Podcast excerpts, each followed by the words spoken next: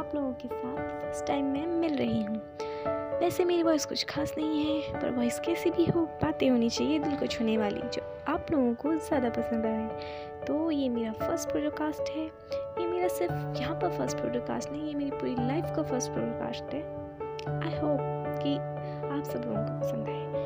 देखो, first of all मैं अपने बारे में कुछ बताना चाहूँगी कि मुझे इंग्लिश बिल्कुल नहीं आती है।